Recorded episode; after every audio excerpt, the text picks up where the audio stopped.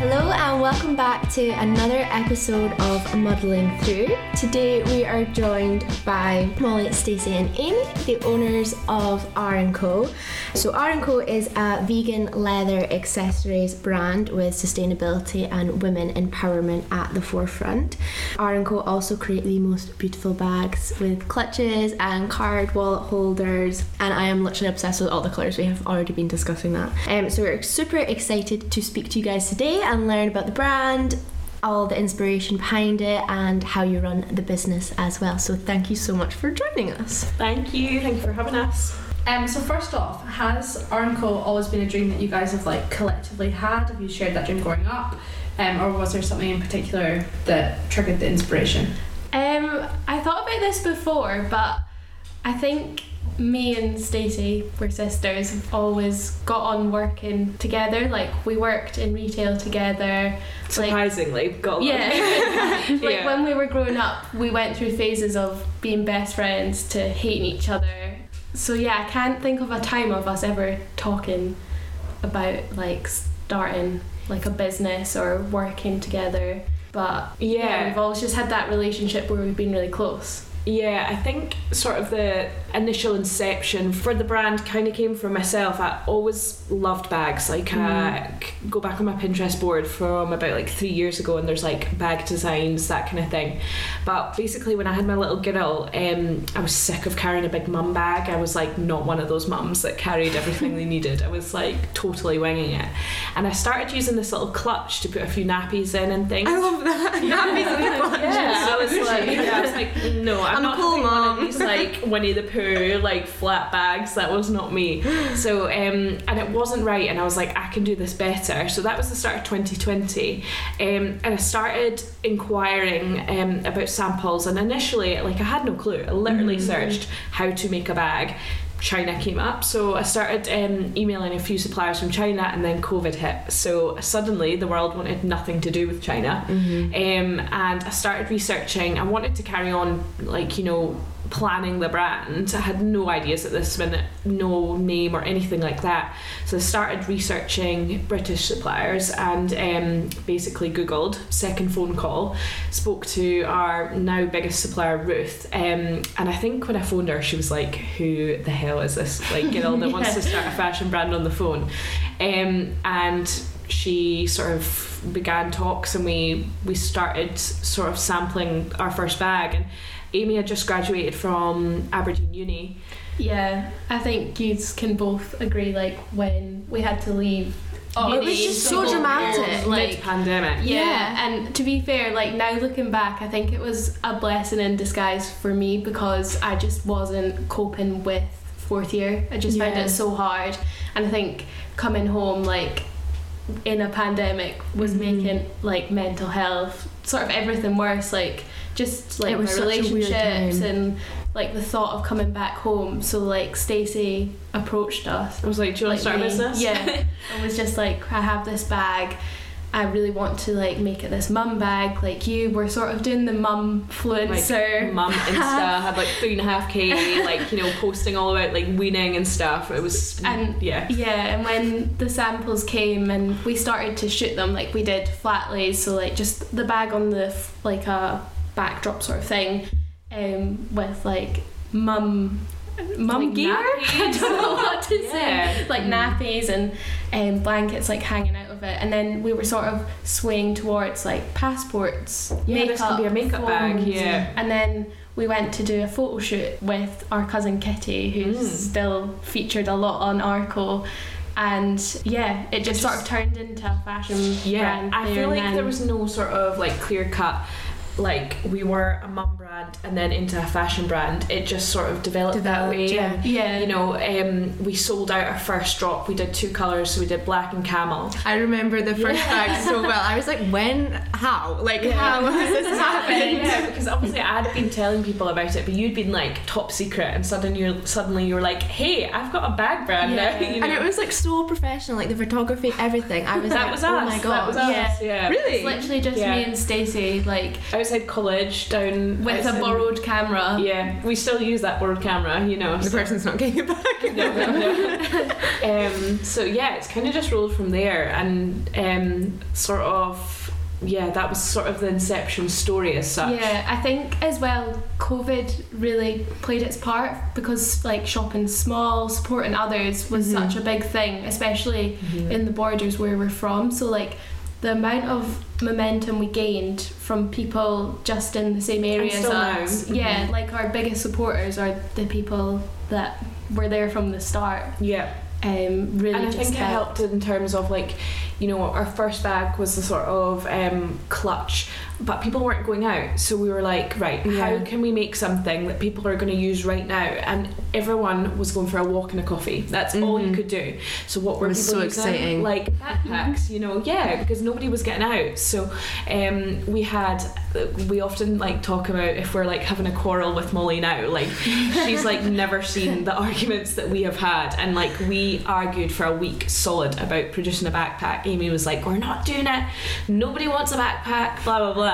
And actually it's maybe not our style, our biggest selling style now, but it did so well at the time, just because of the current sort of market. That was one of the questions we were wanting to ask, actually, is like, do you guys always have the same visions for the product? No. Shit, no. I'm gonna say no. Yeah. Are all three of you quite different? I feel like sometimes we're all really on the same page, or all on entirely different books. Like, yeah, we all have our own sort of styles and what we like, which, and it's difficult because something can come to an idea and you can kind of draw it up and things, but actually you don't like it until it's actually made and it's ready to go. For example, like recently me and Molly went down to our suppliers in Manchester. We like to go and touch base and see them and things, and you were like, I really want to do metallic, and I was like, I'm not sure about metallic, and you were like, no, I really want to do it, and I was like, well, go and do it. And the bags have come and they're beautiful, but it's sometimes if you've got an idea you can't really portray that properly sometimes until actually it's in physical form. And it's difficult. We're three girls, we've got our own ideas, we're all very headstrong, you know.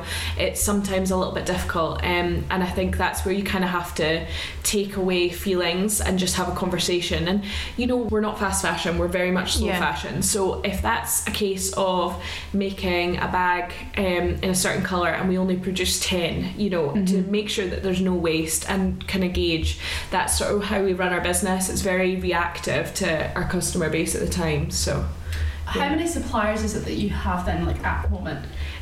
So it varies because it depends on what we're doing at the time. Right. So for example, our vegan leather currently comes from the UK. Okay. It's an Italian fabric and it's produced in the UK. However, as we grow, we're not sure that we will stay with one supplier entirely. You know, it depends on what we want to do and where we want to be. And she's fab, like, I love Ruth, and she's gotten us to this point. And we're doing some really exciting things with new materials, and we use veg leather and synthetic materials, and at one stage we'd like to only use plant-based fibres. I love that, that's really good. But it's just it's a development thing, definitely. I think like that story in itself says a lot about how you run your business, in the sense that like you saw a problem or like something that could be fixed in terms of like wanting to like look fashionable while still being a mum, and then kind of building off that during COVID, being like, well, this isn't selling because people aren't going out, so we're going to develop and grow. And then I think people are making a lot more conscious decisions as to how they shop. Like I really am, like, I'm trying to, like, I've deleted most of the like shopping apps that I have on my phone, because I'm like, it's so tempting. I get all these notifications to just spend money on clothes, but I want to like put more money into things that last and that have, like, you know, small business, that are good for the environment. So that in itself is like adapting to the market as well. And I think one of our main messages is we're not asking people to be perfect. You know, we're not asking you to eat a completely plant-based diet or never buy an animal product again, but we're just trying to show you that there's actually some great alternatives that look and feel like leather. And anyone that's got our bags or have seen our bags, you know, they're undeniably very, very similar to the real thing, but far more sustainable. So we just kind of want to, our tagline is kill it without killing it. Yes, I love the tagline. So we just want to show people that actually you don't need to SPI leather products for bags, and you know, there's so many amazing designers like Stella McCartney and things that are really leading the way, and I hope over the next few years that we'll see more and more designers and small businesses moving into that direction. There's just absolutely no need, and I think it's disappointing because I kind of made the pledge now that I love bags, but I will only buy leather products if they're second hand or pre-loved.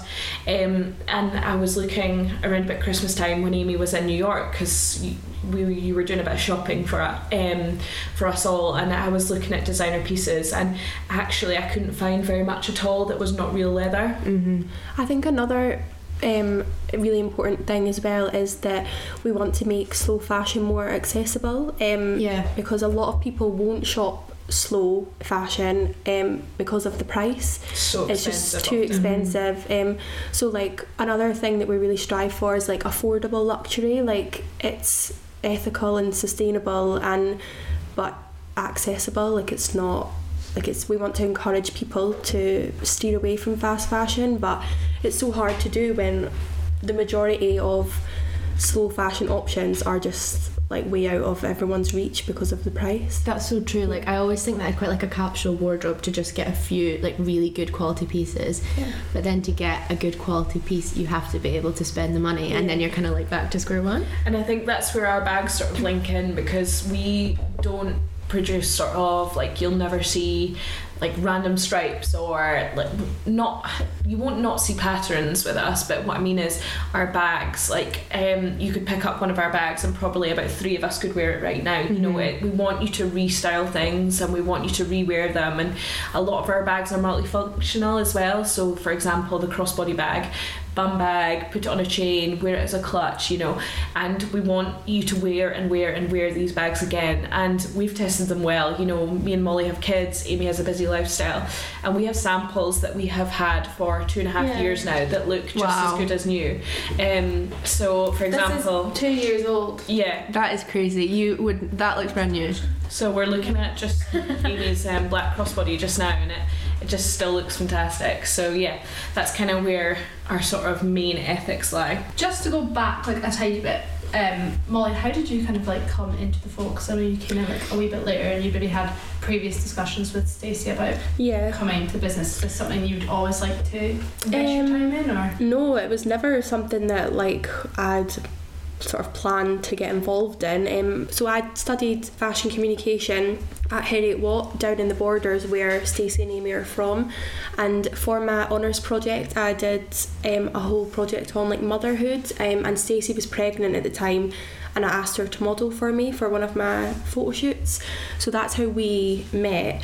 And we met up for a coffee one day, and you spoke to me about your idea about starting it up. Pipeline dream at the time, wasn't it?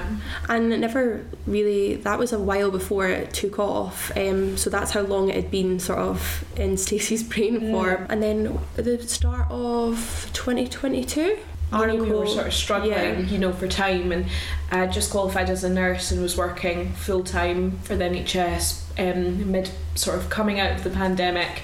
We all know how the NHS is right now, and we were kind of at the stage where we were like, you know, we either go for this or we stop this, you know, and we were still doing well. It was ticking over, but we weren't doing what we wanted to do, and just didn't feel we had the time as well. We needed also, like, a third person. You knew that you could do. Yeah, absolutely. Yeah.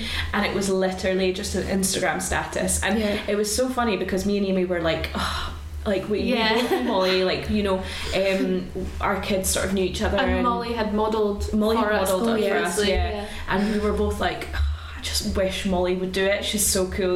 Like, you know, like, but because she had just had Sunny not too long ago, we were like, right, we're not even asking her, you know, that's not fair, she's got 2 young kids, there's no chance that she would ever want to. And like Molly was like one of the first people that replied, and I was like, oh my god, yes, I've got the job, you know. But we kind of had, you kind of took a leap of faith with us, because we sat down and you know, we're a startup business, you know. In the first 3 years of business you can't expect to pay yourself unless you're doing like crazy amounts, and I kind of said to her, I was like, I can't guarantee you're going to make £100 a month, £500 a month, £1,000 a month. I'm saying this is part yours. If you come in and give this a good go, we'll see where we can get it. And you were really brave to do that. You know, you were taking on a lot of work. But yeah, it was crazy. 2022, our growth doubled from 2021. Wow. And we were sort of sitting doing a business plan last year, and we were both like nervous laughing because we were like, oh fuck, like we've turned over a shit ton.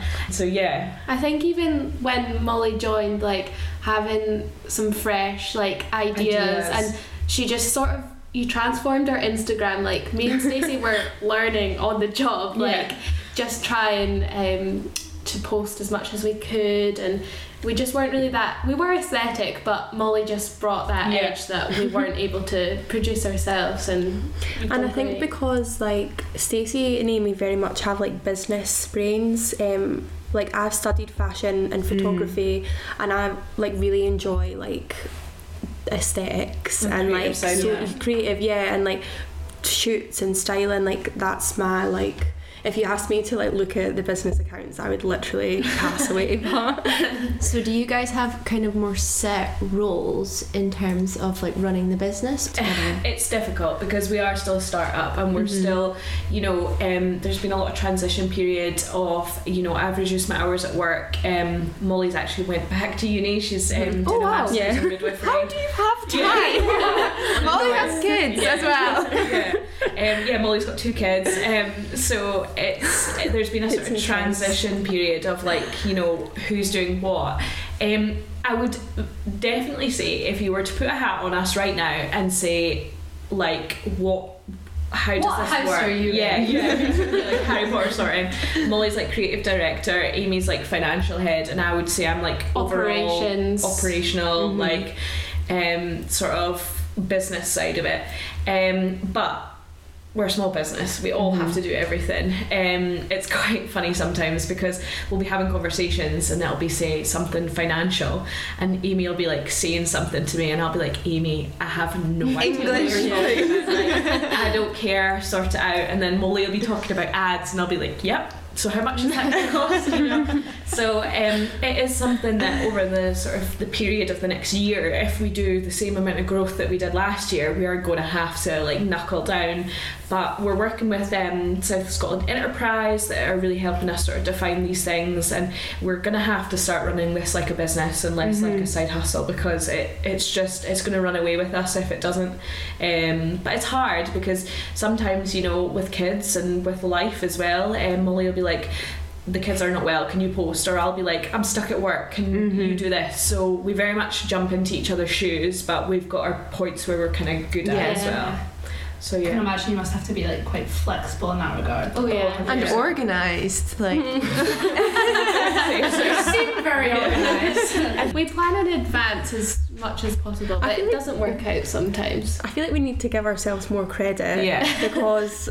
Like, I like the metaphor where you see like you've got a really peaceful lake and you see like ducks swimming about and it's so graceful and it looks so put together, and under the water the ducks like paddling away. That's like us, like we keep ourselves afloat, and as Molly says, we have smashed this, but I think when you're like firefighting on the inside, it's quite hard to look in and see actually, you know, we never give ourselves credit, and I think we do need to reflect on that. Like, we've sold thousands of bags, you know, and I feel like it reflects as well, like we don't sell like hundreds of bags every month. Sometimes we'll have an amazing month and then it's really quiet, and then that takes a real toll on like motivation and like your mental health, because you're like this business is failing, you know.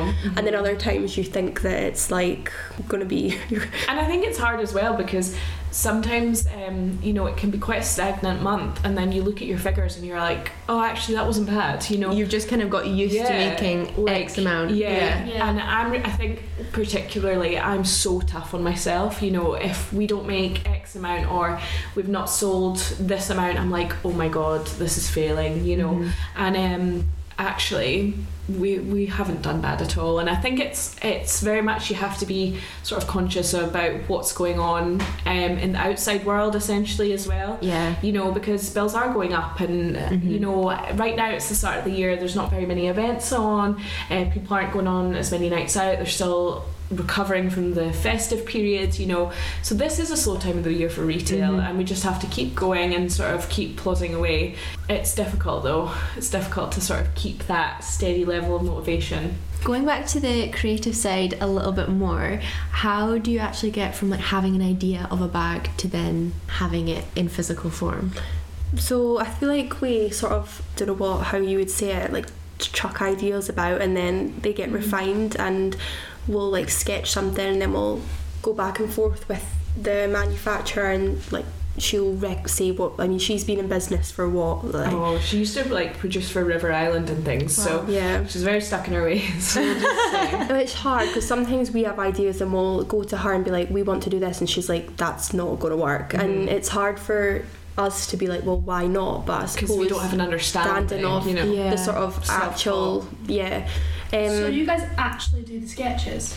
Wow. Gosh, like, my sketch was like awful. That's what I was thinking. I feel like I wasn't bad at like art at school, but I honestly think I'd struggled to sketch a bag, so I feel like that's really impressive. I mean, I wouldn't say that we were like really artistic. Yeah, we don't do line drawings or anything like that. I think we one of the main things is we sort of, we'll start speaking about a bag, and you know, we'll get like a rough idea in our head, and one of the main things I love to do is I'll go like up into the centre of Edinburgh and just look at bags, and I'll just take loads of photos and send them into the chat. Like, you're just walking behind people. Like.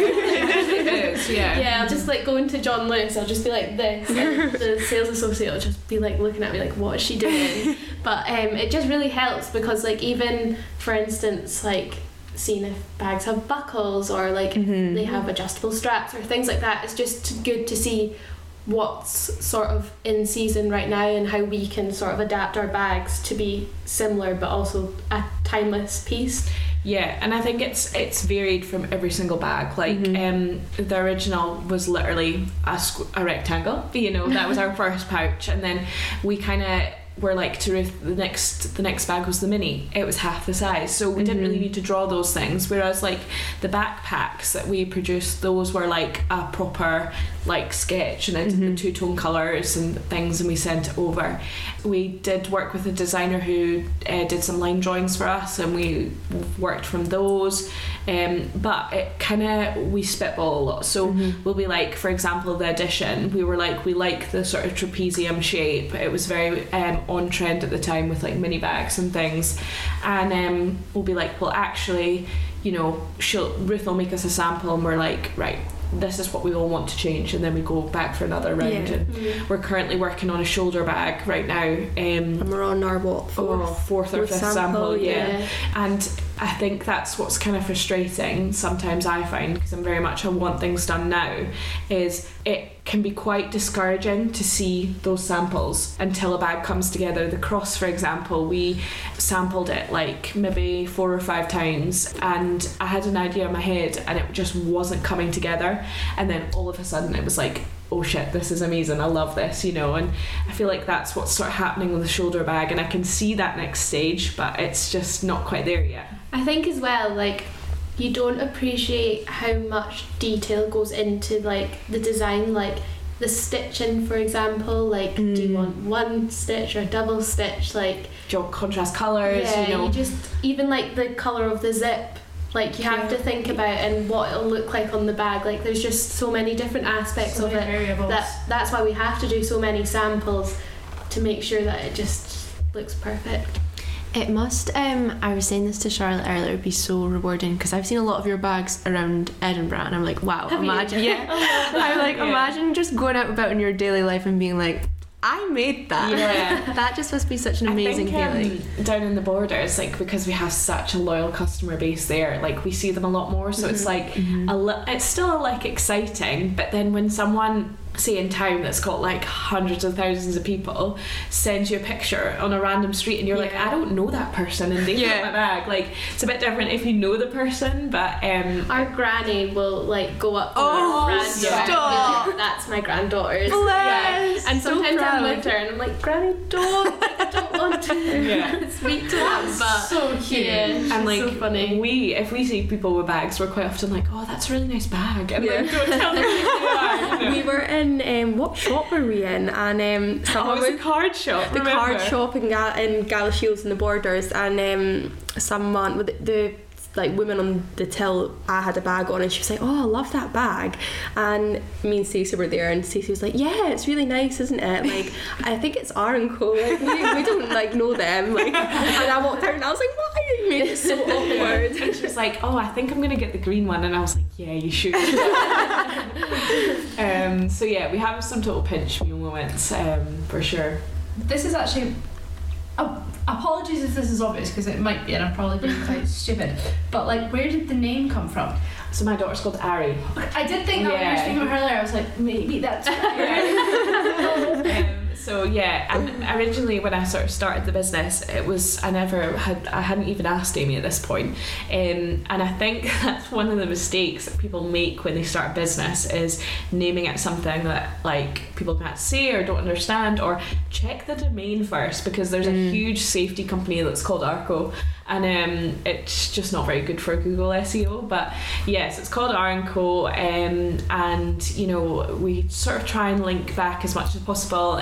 We've got a yellow material called Sunny, which is named after Molly's little boy, Sunny. Yeah. And then our metallics, we're going to name one after Nova, who's my little girl. So you know, like stars. So we're just waiting to name one after the cat now for Amy. But, so yeah. So kind of moving a bit more towards the running of the business, we have touched on this a bit, but what would you say is the most difficult thing about running your own business, and how do you manage to find work-life balance, / do you have any? I think personally for me, when we started the business, I didn't appreciate that you can't just do the 9 to 5 and then switch off. Like, we will be having a meeting when the kids are in bed, and then if something springs up at 10 o'clock at night, you have to fix it, like you have to deal with it. So there is a lot of times where we're spending hours and we're really tired, and I just don't think you realise when you go into it, like you just don't really shut off, do you?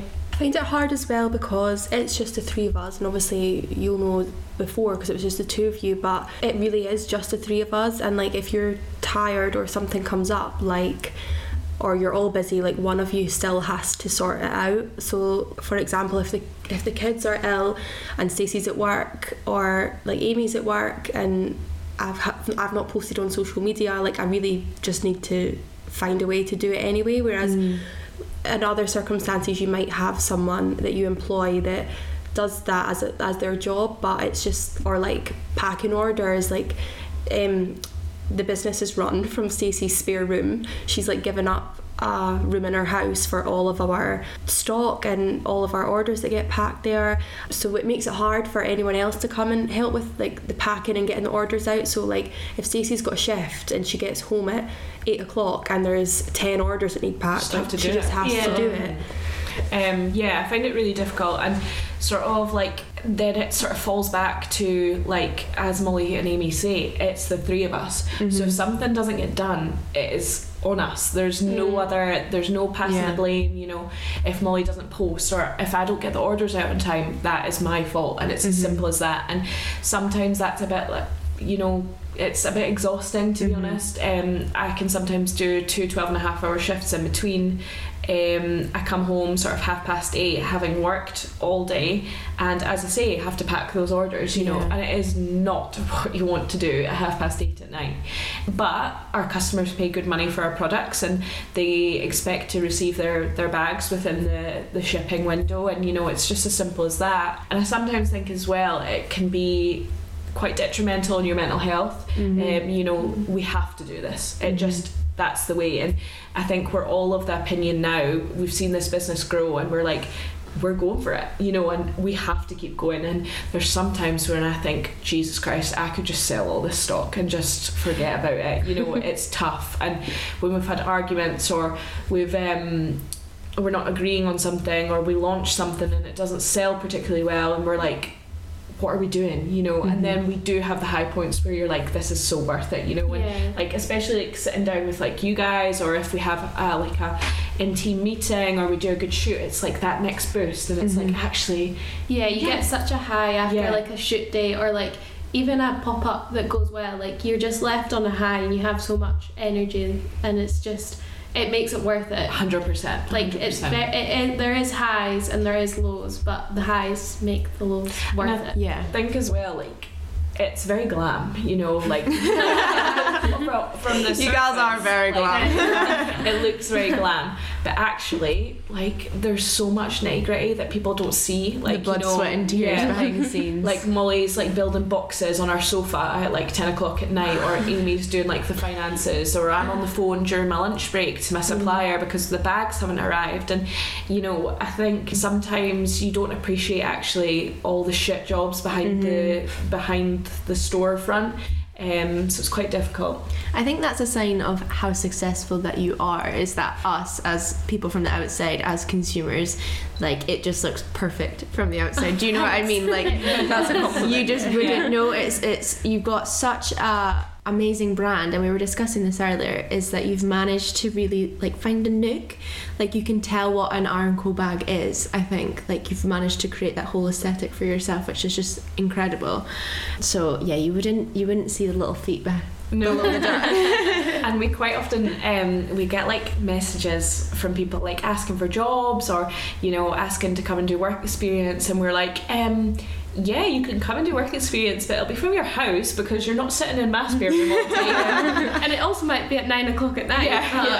We've had some amazing interns that have totally got the sort of business model and are just willing to come along for the ride, and I think it makes it more interesting, and it's maybe a side of the business that we don't show enough, you know, for wanting to be professional, and that's quite something we sort of battle between, whether we show like actually the sort of drowning personal side of it, or whether we keep it quite corporate and keep it this big brand. I would personally, I love the obviously the big brand vibes, but this sounds really rude, I love seeing the behind the scenes of things, because I feel like me and you've spoken before being like, oh my gosh, like this brand's just popped up and this has been like amazing. Like we've discussed like, oh maybe we could like do our own kind of businessy stuff before, and then be like, oh no, we're like too scared of kind of like failure, I guess, and that's something that it feels like you guys have like overcome. But it would be so amazing to like see behind the scenes, been like, we were scared, we do all this work, and like this is, it's like worth it, and it's not perfect, like exactly. I think that's something that's really important, is it's really hard not to compare yourself to bigger brands, you know, and brands that have maybe done like several times what you have in the same amount of time that they have grown. Like we take a lot of inspiration from sort of like cool girl brands like Sisters and Seekers and Odd Muse and things like that, and Amy from Odd Muse, she's like killing it in the business world and stuff like that. She was Forbes 30 under 30, and I was like, why the fuck am I not Forbes on 30 under 30? And I'm like, chill out, like, you know, you are 2 years in, and if you scroll back and you look at the start of these Instagrams, like how far you've come is amazing. Came from somewhere, you know, and it's really, you can't compare, you are on your own journey. I think as well, like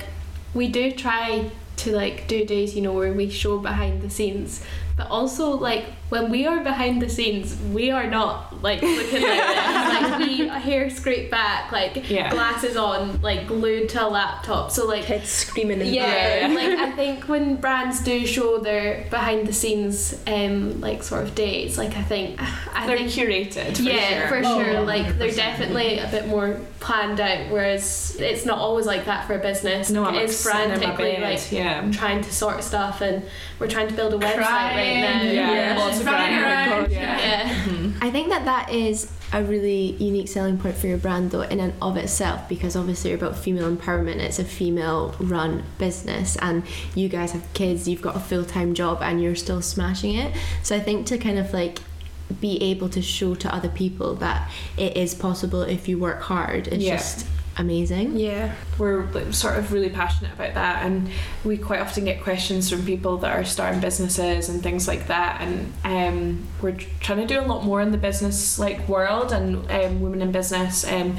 I had a talk on International Women's Day to a group of female business owners, which was really exciting. And in a couple of weeks we've got the Borders Chamber of Commerce. They're doing a conjunction with Melrose Sevens, which is a really big event down in the Borders, Women in Business lunch, and it's a day where there's like a big panel, and we were really lucky to be invited along to that and things. So we're trying to be more active and be more visible as a brand, and sort of like say, actually we're here to play, you know, and, and we want to be involved in everything, and equally we want to give back as much as we can.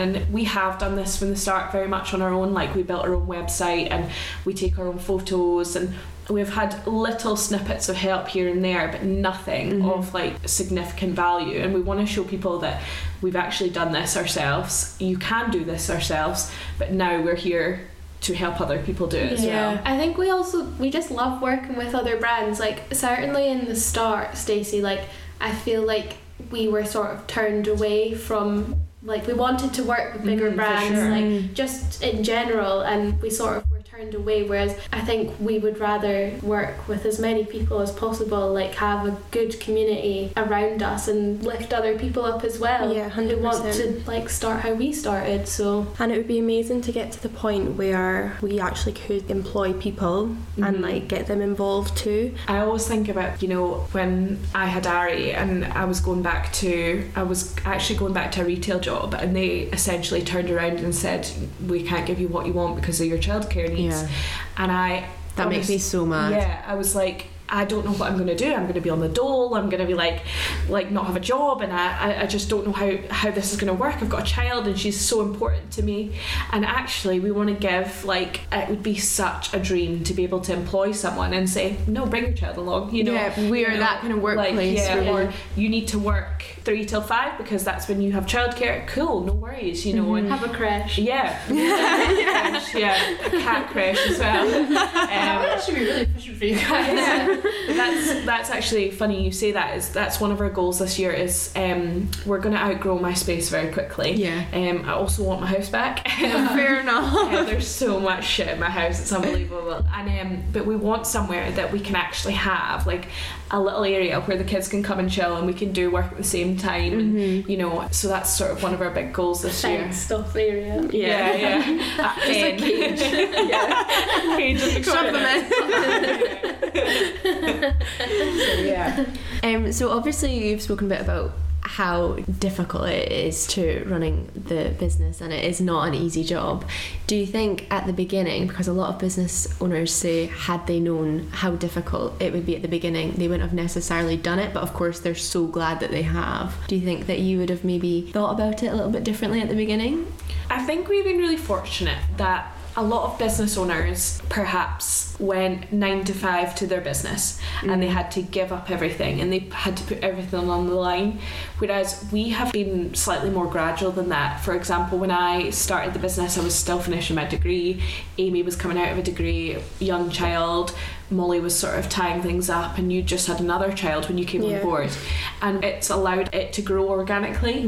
That has its challenges equally, but it means that we've not had to take a massive bank loan, you know. We've never borrowed money from everyone, we've never had investment at this stage. That's absolutely crazy. So we are in the green, we owe no one anything. I think originally we had started it and I put 3 grand into the business, and within 6 months I'd paid myself back. So you started the business with £3,000?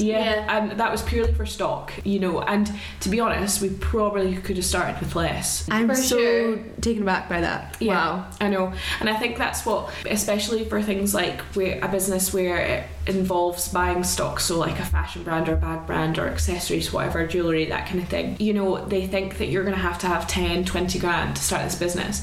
Amelia Hitchcock from Bijou Damini, that we love, I'm sure she started that business with £50. I could be wrong, but like, I feel like that's what I think it was a bit more. I think it was like £300. She borrowed money from like her boyfriend or her mum or dad or something, and her boyfriend was like, go for it, do it. A couple of £100. Exactly. It wasn't a lot of money. I think we have been very fortunate that we've never faced a lot of struggles that a lot of people have, and we've had a very privileged start to our business, but you know, nobody's handed us 10k and said on you go. Mm-hmm. You know, it has very much been grown from your hard work, my savings, yeah, which is also kind of quite nice in a way, because you're not always looking over your shoulder being like, if this fails we owe someone money. Yeah, 100%. And that's when we turned down investment last year. That was kind of one of our main sort of things, was, you know, we don't want to be in that position where we are running a business on someone else's terms, you know. It's very much been the three of us, and we make the decisions, and we want to kind of keep it that way at the moment. And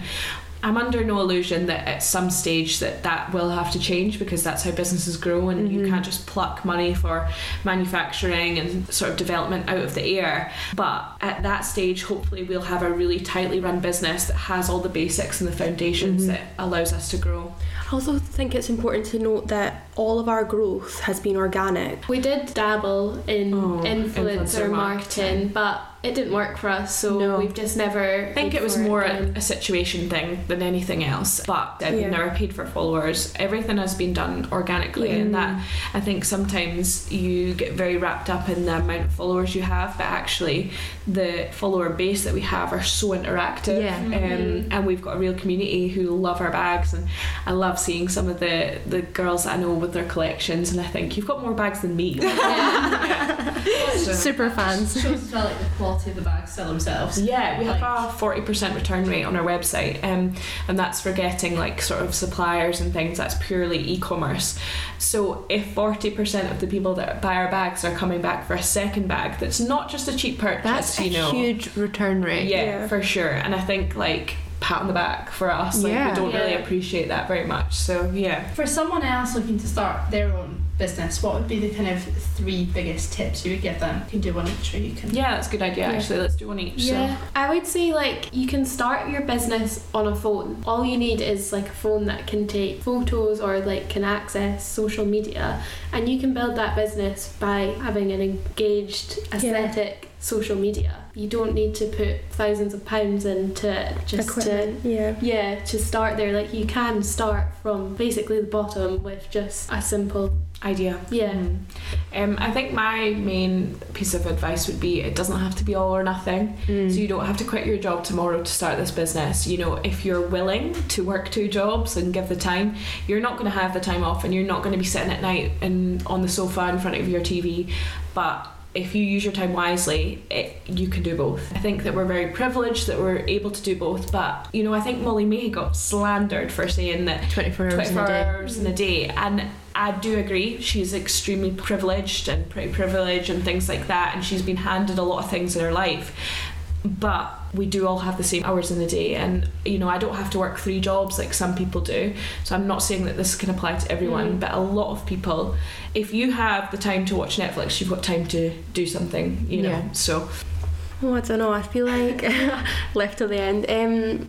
I feel like refine your business idea and your brand. Like, have a really strong brand identity. Know who your brand is and like what you're putting out, or people are just not gonna... it's not gonna be recognisable, because, like, as you said earlier, it's been over the last year, one of our main focuses is like really strengthening our brand identity, and it's really good to hear that if you see an AR+CO bag, like, you know, that's an AR+CO bag. That's been one of our main things, and it's been hard to get there, because it's, you know, but it's hard sometimes, you know, because you want to do things and actually you're like, well, does this align with what we do, and does this match our aesthetic? And we're very much learning, you know. It's all a learning curve, and I'm sure in a year's time our brand will look slightly different, and, you know, but I feel like over the last year that is something that Molly has helped tremendously with. Even stuff like fonts, like, you know, you have fonts that you use most of the time, you have colours, and it just helps people. I think it takes something like 13 times for someone to associate a brand with a brand, and they have to see it in different places to remember it.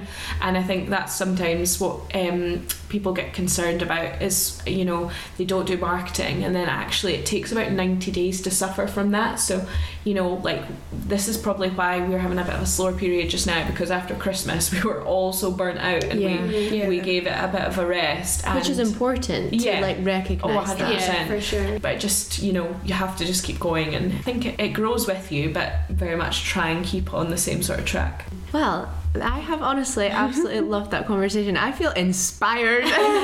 Like, Wow. It's honestly incredible to hear your story and hear how you've managed to get things off the ground and turn the brand into something which is just incredible.